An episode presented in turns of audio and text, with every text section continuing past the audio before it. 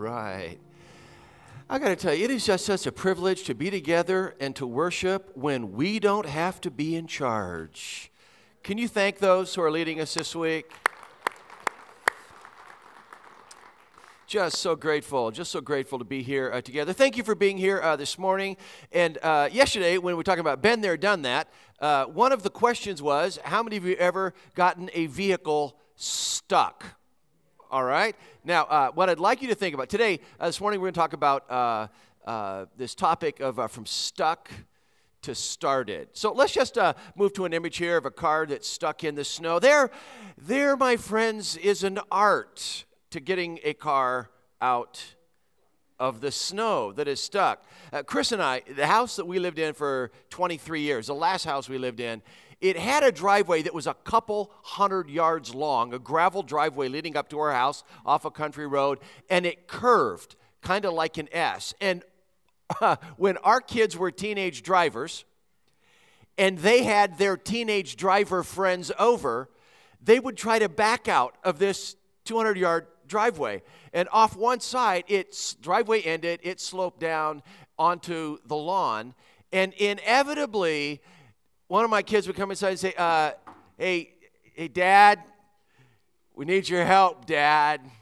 This picture here of these guys, I mean, that's not stuck. I'm talking stuck, right? So first, what do? You get the shovel. You clean out from underneath the car because maybe it's sunk right into the frame. You clean out in front of the tires, behind the tires, and then you start that. Put it in forward. Put it in reverse. Put it in forward. Put it in reverse. Maybe you run up to the house. What's next? What is it?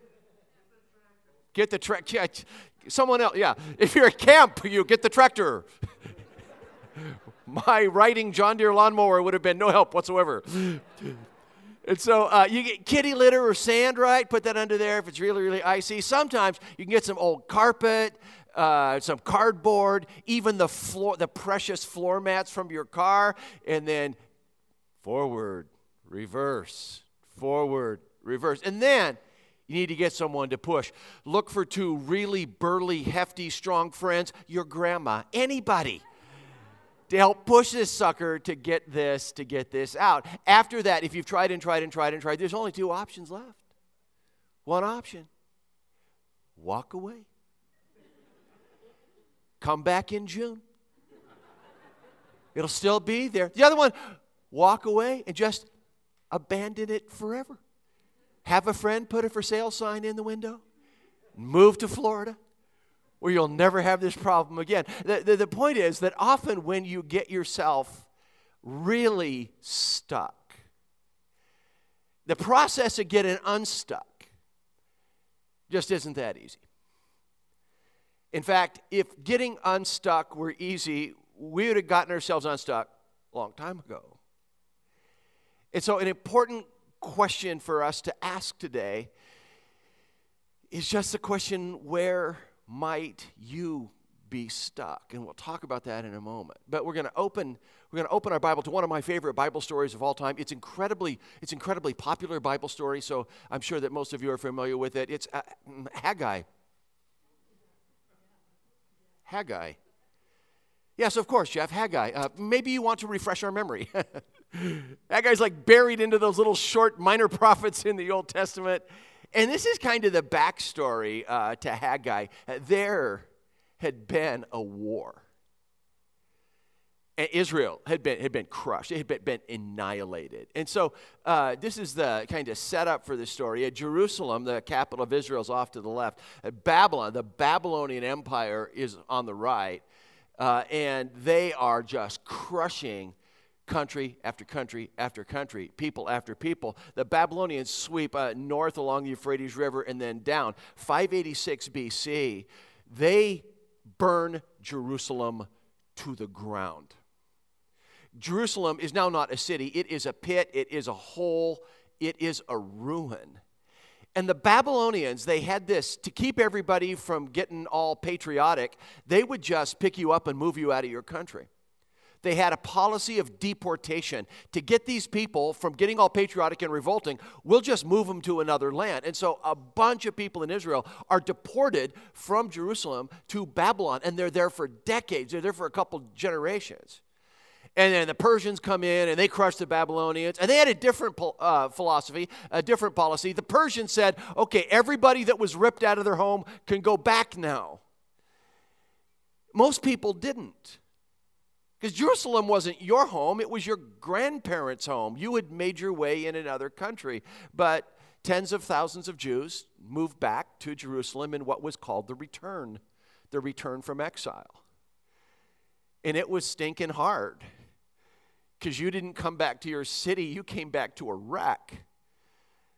I mean, you wanted olive oil? You had to start planting olive trees and nurturing them because everything had been chopped down and wiped out. You wanted a grape harvest, you wanted a vineyard, you wanted wine. It takes years for little grapevines to actually be productive. You're trying to build a decent house for your family to live in. And so there's all of this work that you have to do in order just to make a life as a community. They're rebuilding everything. Oh, yes, and then there's just that one other little thing. This structure here, Solomon's temple, had been destroyed and burned to the ground, and it was a ruin. And there it sat, month after month, after year, after year, after year, after year, without being rebuilt. Haggai, the dates here, the war, the destruction of Jerusalem, 586 BC. Haggai prophesies in 520 BC. And Haggai has one job. His job is to motivate the people to move from stuck to started in relationship to rebuilding the temple. See, the temple, it just wasn't like a storefront church or a little chapel or tabernacle. The temple represented for the people God at the center. The place where God met them, the place where they met God. To procrastinate building the temple was to procrastinate putting God back at the center. To delay building the temple was to delay putting God back at the center. And to get to work on building the temple was to get to work on putting God back at the center. And month, after year, it sits there. Haggai's job is to confront the people and on behalf of their God say, get moving. It's a case study in how to go from being stuck to getting started, from stuck to started. Before we jump into Haggai chapter 1 and see some of the dimensions and layers of the story, I just got to ask you, is there any significant area of your life right now that you can pinpoint where you believe that you're stuck? For some of you, I think you would confess with a little bit of introspection and honesty that you're stuck in resentment that is quickly turning into bitterness. Last night, when we talked in the land between, we talked about that little bit where the decisions of the heart we make when we're 21, we're deciding what kind of 35-year-old we're going to be. The decisions of the heart made when we're 40, we're deciding what kind of 60-year-old we're going to be. Those of us who have been hurt, who have been wounded, and we've been unable or simply didn't know how to let that go, and we have transitioned, clearly transitioned from having resentful days to being a resentful person. And we're stuck in it. Just understand something. When you get stuck in resentment or bitterness, getting unstuck is not an easy thing to do. It takes a great deal of work to get unstuck. Some of you would confess that, that you're stuck in apathy. I mean, you're still putting in hours, but you don't remember the last time God really had your heart or your ministry had your heart. So you can dabble in work, you go into work, but there's a difference between that and throwing yourself creatively into your work. And some of you say, yeah, Jeff, I shut down, I checked out, I zoned out. somewhere back, and I feel kind of stuck in this apathy thing. And today it's possible that you could hear the clear call of God upon your life to move from stuck to started. And I know that for many in this room, and it's got to be dozens, there's a behavior somewhere along the line became a habit, maybe even an addiction, and you feel stuck there and ashamed to tell anybody else into your life about it.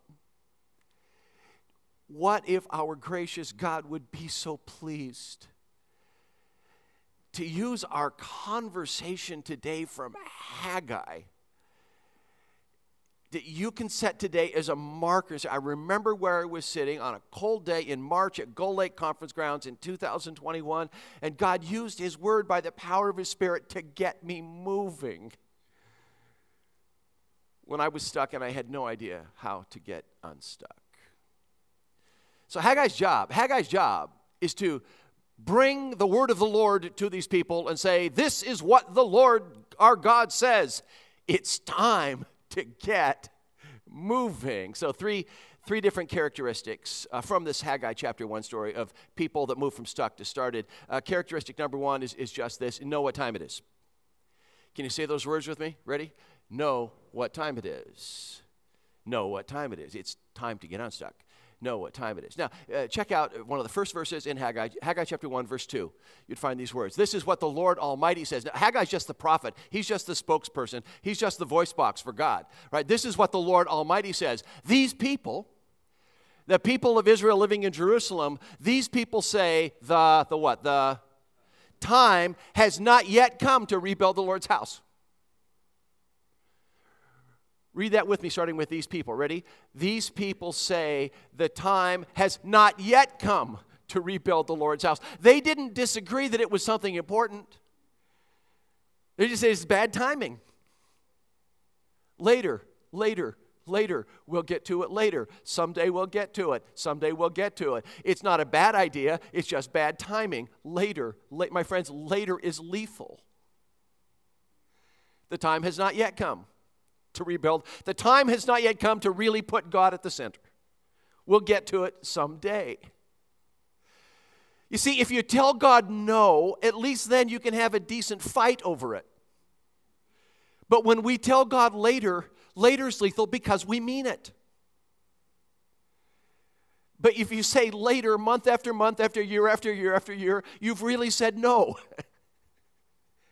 Without realizing it. This is Haggai's job, to get these people from stuck to started. And the word of the Lord says, you know what these people are saying, don't you? Just not time, just bad timing. Time has not yet come to rebuild the Lord's house. Apparently they were busy with something else.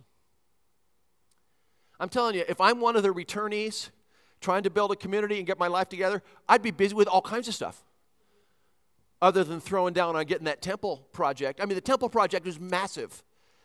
It's a major project. It's an all-consuming project to get that temple built. I'm telling you, if I don't have a roof over my house yet, I'm thinking about the roof, not about the place of worship. Verse 4.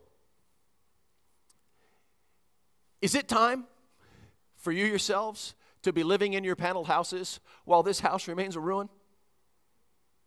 This is the voice of the Lord to the governor and to the high priest. Is it really, really time for you guys to be doing more home additions while my place is a shack, is a ruin, is destroyed, is devastated? Is it time for you yourselves to be living in paneled houses while this house remains a ruin? See, people who move from getting stuck to started know what time it is. And that's Haggai's job. Haggai's message to the people in chapter 1 can be reduced to two words. Well, three, it's a contraction. It's time. Can you say it with me? Ready? It's time. Say it again, but whisper it this time. Ready? It's time.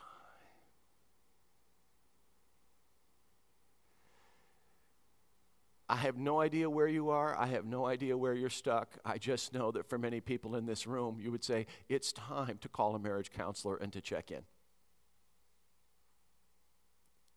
We've said later, we've said later, we've said later, we said someday, we said we know, it's inconvenient, we're busy with other stuff, we're busy with being busy. It's time. For some of you today, you say, it's time. It's time to let someone go who hurt you 10 years ago, and you still dwell on that and fixate on that and fertilize that and nurture that and grow that resentment. And you go, it's time, man. It's time to weed that out of the garden of my life. It's time. It's time. That's Haggai's job. It's time. People who get unstuck know what time it is. Instead of saying someday, there comes a point where they say, someday is today. It's time. It's time to go through some kind of like Dave Ramsey type financial course and to try to chip away at this mountain of debt that we're not wishing away.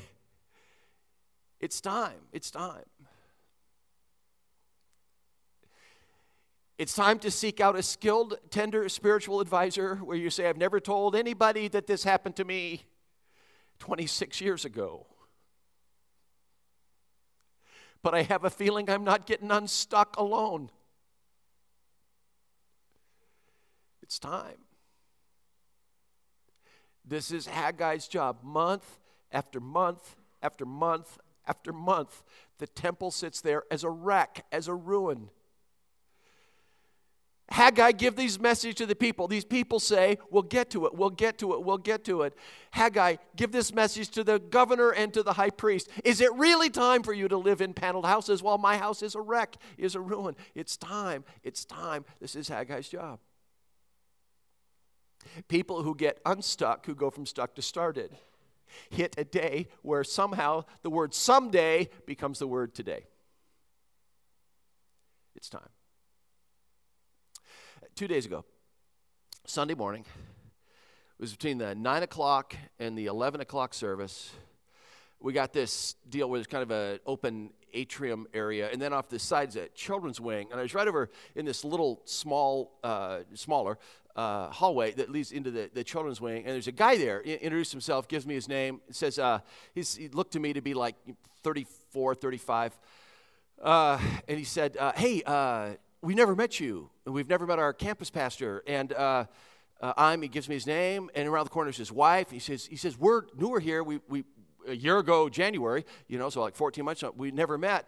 And he said, yeah, we just dropped off our 3 kids in the children's ministry, and he said, you need to know, before we started coming here, like a year ago, January, we had bailed on church for like 8 years. And so I'm trying to get to the auditorium for the next service, right? And he goes, yeah, my wife and I were addicted. And we just celebrated 14 months of sobriety. And I didn't ask addicted to what. I don't know whether it was alcohol. I don't know whether it was opioids. I don't know what it was. But he said, we were addicted. 14 months of sobriety. Now, I'm telling you something. To go from a married couple with 3 kids living in addiction to 14 months of sobriety and in church faithfully and in a small group, something happened. There was a day where they apparently at the same time said, what, 2 words? It's time. I didn't have time there in his weird space with people walking by. I didn't have time to dig deeper into the story, but I can almost guarantee something. I can almost guarantee that a couple living in addiction with 3 children probably said it's time because the pain of staying in the addiction seemed to them greater than the pain of getting help. Often, it's just in human nature, often we don't get unstuck until things get bad. Like bad. Characteristic number 2 of people that get unstuck, we begin to hunger for God's blessing. We begin to hunger for God's blessing, which has been withheld from our lives. Now, what happened in Haggai's day is that there had been a drought. I mean, these returnees who had been planting crops, trying to make a living, trying to get these vines to grow and these, fig trees to grow and these olive trees to grow and then wheat to grow so you'd have bread for your family during the winter. They had experienced a recent drought. Haggai's job is now to go, okay, you see that temple over there that's in ruins? Okay. Do you see the crop that you just brought in and there was like almost nothing? Okay. It's Haggai's job to go, these two things are connected. That's Haggai's job. Haggai's job is to say, God sent the drought because of that. Now, if you have a Bible that happens to be open in Haggai chapter 1, verse 9, you will find these words. You say, you expected much, but see, it turned out to be little. This is the harvest.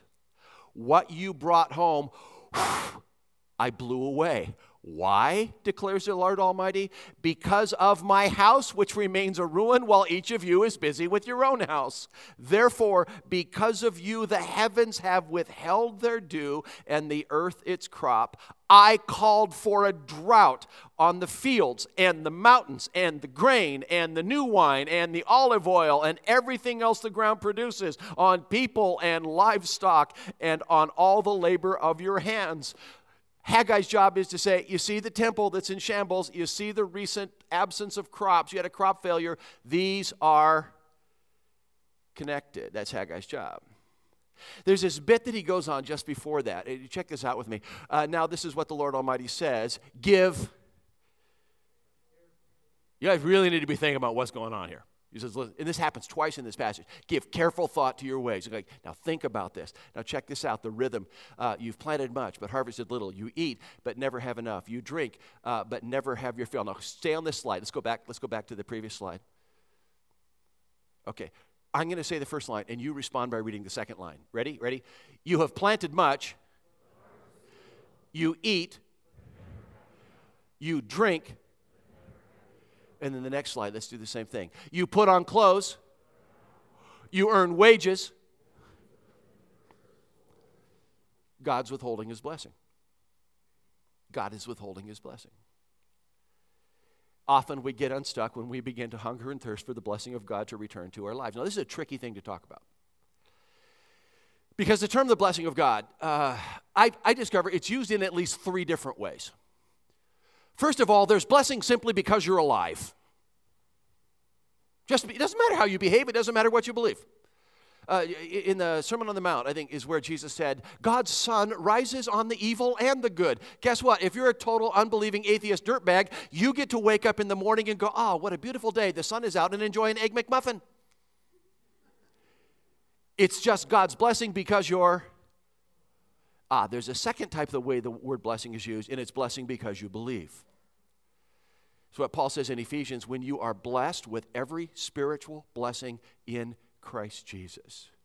It's the gift of the Holy Spirit. It's the gift of having your sins washed out, washed clean. It's the gift of knowing that after your heart stops beating in this life, our Lord says, I go to prepare a place for you. This is not a blessing because you're alive. This is the blessing because you... believe every spiritual blessing in Christ Jesus. I believe the word blessing is also used in a third way, and this is blessing because you behave. There is a type of blessing that you can behave your way into and you can behave your way out of.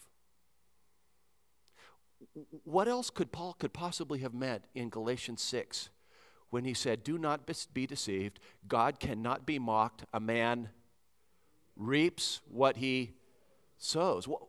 What could James have been talking about where he says, God resists the proud, but gives grace to the humble? That word resist means to be actively against. I think the epitome of spiritual arrogance is to believe that God is obligated to bless my life no matter what I'm doing. And this is confusing. This is really, really confusing because we sing of the mercy of God and the grace of God and the goodness of God and the love of God. And we just go, it's all mine. And we speak of God's unconditional love. To speak of his unconditional love is different than speaking of his unconditional blessing. To look at a group and to say with total sincerity and belief, God loves you no matter what you've done, no matter where you've been. That is different than saying, and he will bless you no matter what you're doing. No, Jeff, no. The prodigal son story. He runs away from home, but he comes back, and the father sees him, and he runs out and embraces him. God's love is lasting and generous and unconditional. I know, but when the kid was away from home, he was starving and in rags. Do not mistake God's unconditional love with unconditional blessing there. I believe that there is a blessing that we can behave our way into and that we can behave our way out of. It's confusing to talk about because it can sound like some kind of works salvation or just a try harder thing. I don't think that's it. I just think that when I lock my arms and I just tell God later, someday, maybe, we'll see, there's a point where my good and gracious God is saying, listen, there are some good things I'm going to withhold from you until you respond to me. Don't continue to ignore me and think I'm just going to shower you with the blessing that you could have received. Just think of a dad, right? 16-year-old son, driver. Dad goes, look, it's a school night. I need you home by 11. Look at me. What time? 11. I need you home by 11. Listen, I'm not going to be able to fall asleep till you get home. I got to get up hyper early tomorrow morning. So 11 o'clock. Got it. Dad's up. Car's gone. 11 o'clock comes and goes. 11:15 comes and goes. 11:30 comes and goes. 11:45 comes and goes. 11:52, door quiets openly. Tiptoes into the house. Dad flips on the hallway light. Hey, how you doing? You got your phone? I got my phone. What, my phone says 10:52. What's your phone say? Yeah, traffic was heavy. You don't say. Dad extends his palm. Kid goes, what? Dad extends his palm. Dad goes, it's the universal sign. Forgive me the keys. Tomorrow morning, I will be driving you to school. Tomorrow afternoon, your dear mother will be picking you up for the next week. What? I thought you loved me. Driving a vehicle in this family is a privilege, and it's not a right. Give me the keys. All I'm saying here is this. At least give God the credit that you would give a good parent to bestow blessing and to withhold it. This is Haggai's job. Haggai's job is to say, you see this temple over here that's a wreck? You see this crop that had a really bummer year? These two are connected. You know how God can withhold his blessing from my life? Any way he chooses. Do you know how God can show his blessing to my life? Any way he chooses. He's the Father who gets to decide. I suggest to you that couple that I met last week who had just dropped off their three children to our children's ministry that are back in church after an absence of 8 years and have 14 months of sobriety, I just want to suggest to you that couple might begin again to taste the blessing of God upon their marriage, upon their children, upon their home, and upon their finances, and upon their employment. I believe they will be far-reaching into every area of life.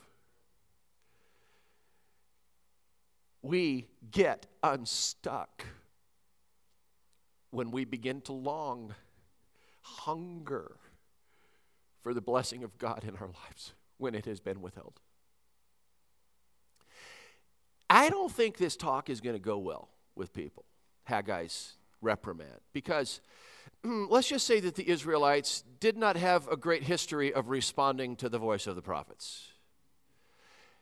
They're going to tell him to get lost. They're going to kick him out of town. They're just going to ignore him. In Haggai chapter 1, none of that happens.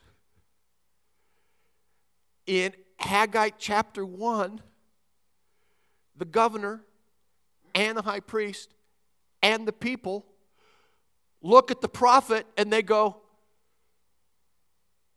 okay.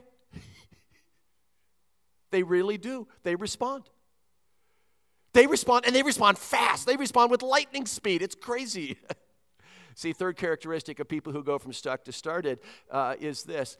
They decide to get unstuck. It's the power of decision. They decide to get unstuck. This beautiful, beautiful verse. Don't get tripped up by the complicated names. Then Zerubbabel, son of Shealtiel, Joshua, son of Jezadok. Now, Zerubbabel's the governor. There's no king of Israel. He's the governor. Joshua, it's the high priest, two chief leaders. Oh, there's the high priest. And the whole remnant, those are the people who returned from Babylon, the whole remnant of the people, critical word right after people, they did what? They obeyed the voice of the Lord, their God, and the message of the prophet Haggai. They said, okay, they obeyed.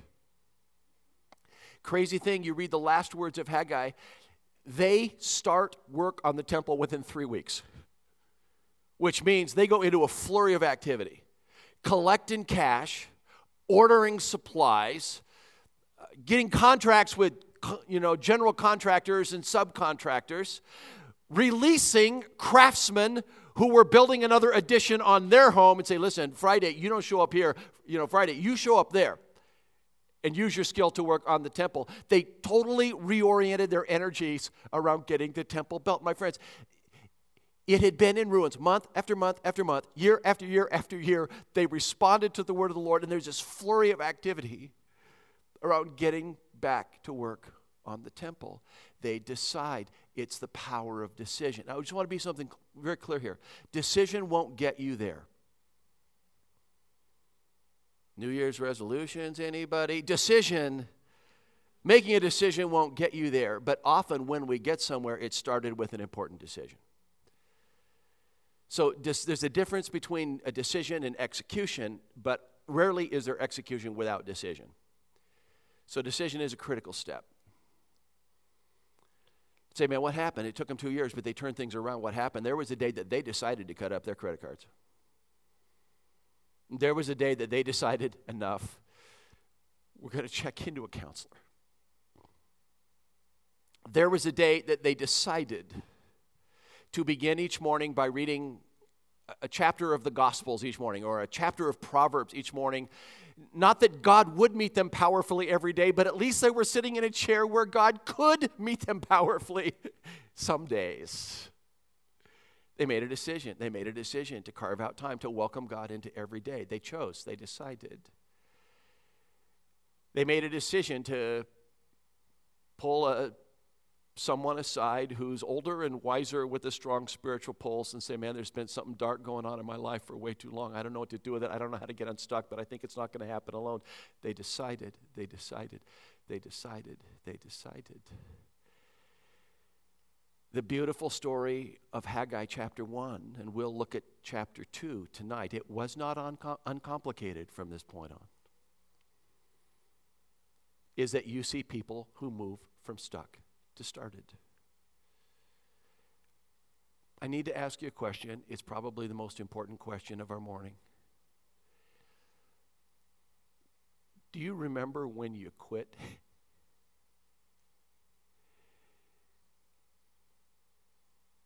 Do you remember the day you quit as a mom or as a dad?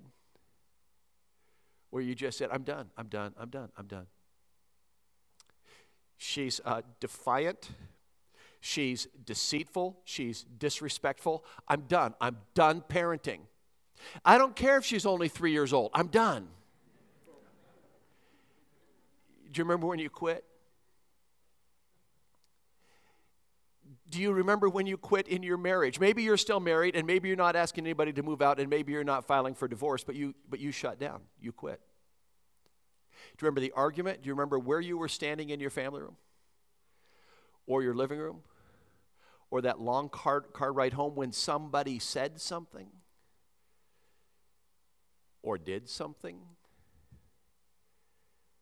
or didn't do something, and you just quietly made a vow, I'm out. I'm out. I'm not leaving, but I'm out. And you shut down. Do you remember when you quit? A little secret in ministry. People resign from ministry long before they notify their boards. Something in your heart goes, after that meeting, after I worked so stinking hard and that person said that thing, this ministry might get my time because I need to draw a paycheck and support my family, but you don't remember the last time they had your heart. Do you remember? Do you remember when you quit? Listen, what if today is the day? What if this morning? What if this moment is the moment to whisper to God,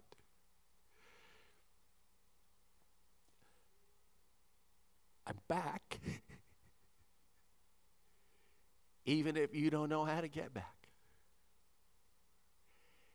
In the prodigal son story, there's that moment where he's covered with pig filth and he's really skinny and he's starving to death and he's in rags, where it says he came to his senses and he said, I will return to the Father. It was a decision that led to the embrace and to the new clothes, and to the feast. Let me ask Jeff just to come up and just play a little bit as we look at one last verse together. Haggai chapter 1. Rick, I'm not sure if it's there. Last verse, here we go. Then Haggai, the Lord's messenger, gave this message of the Lord to the people. 4 words. What are the 4 words? I am with you, declares the Lord. They weren't started yet. The temple wasn't up yet. All they had done was decided and said, we're back, and we're going to throw down on this, and we want to get from stuck to started. And the Lord gives this message to Haggai to give to the people. I'm with you. I am so with you as you begin to move. As you take baby steps of movement, your Lord whispers, I'm with you, I'm with you, I'm with you. I'm with you. To those of us who are perfectionists and believe that we could not possibly hear the applause of heaven until the project is done, here God applauds simple movement. They decided to obey. They said, we're back. Haggai says, the Lord has another message for you. I'm with you. I'm with you in your movement. I'm with you on your way. I will be with you. I'm with you. I am with you.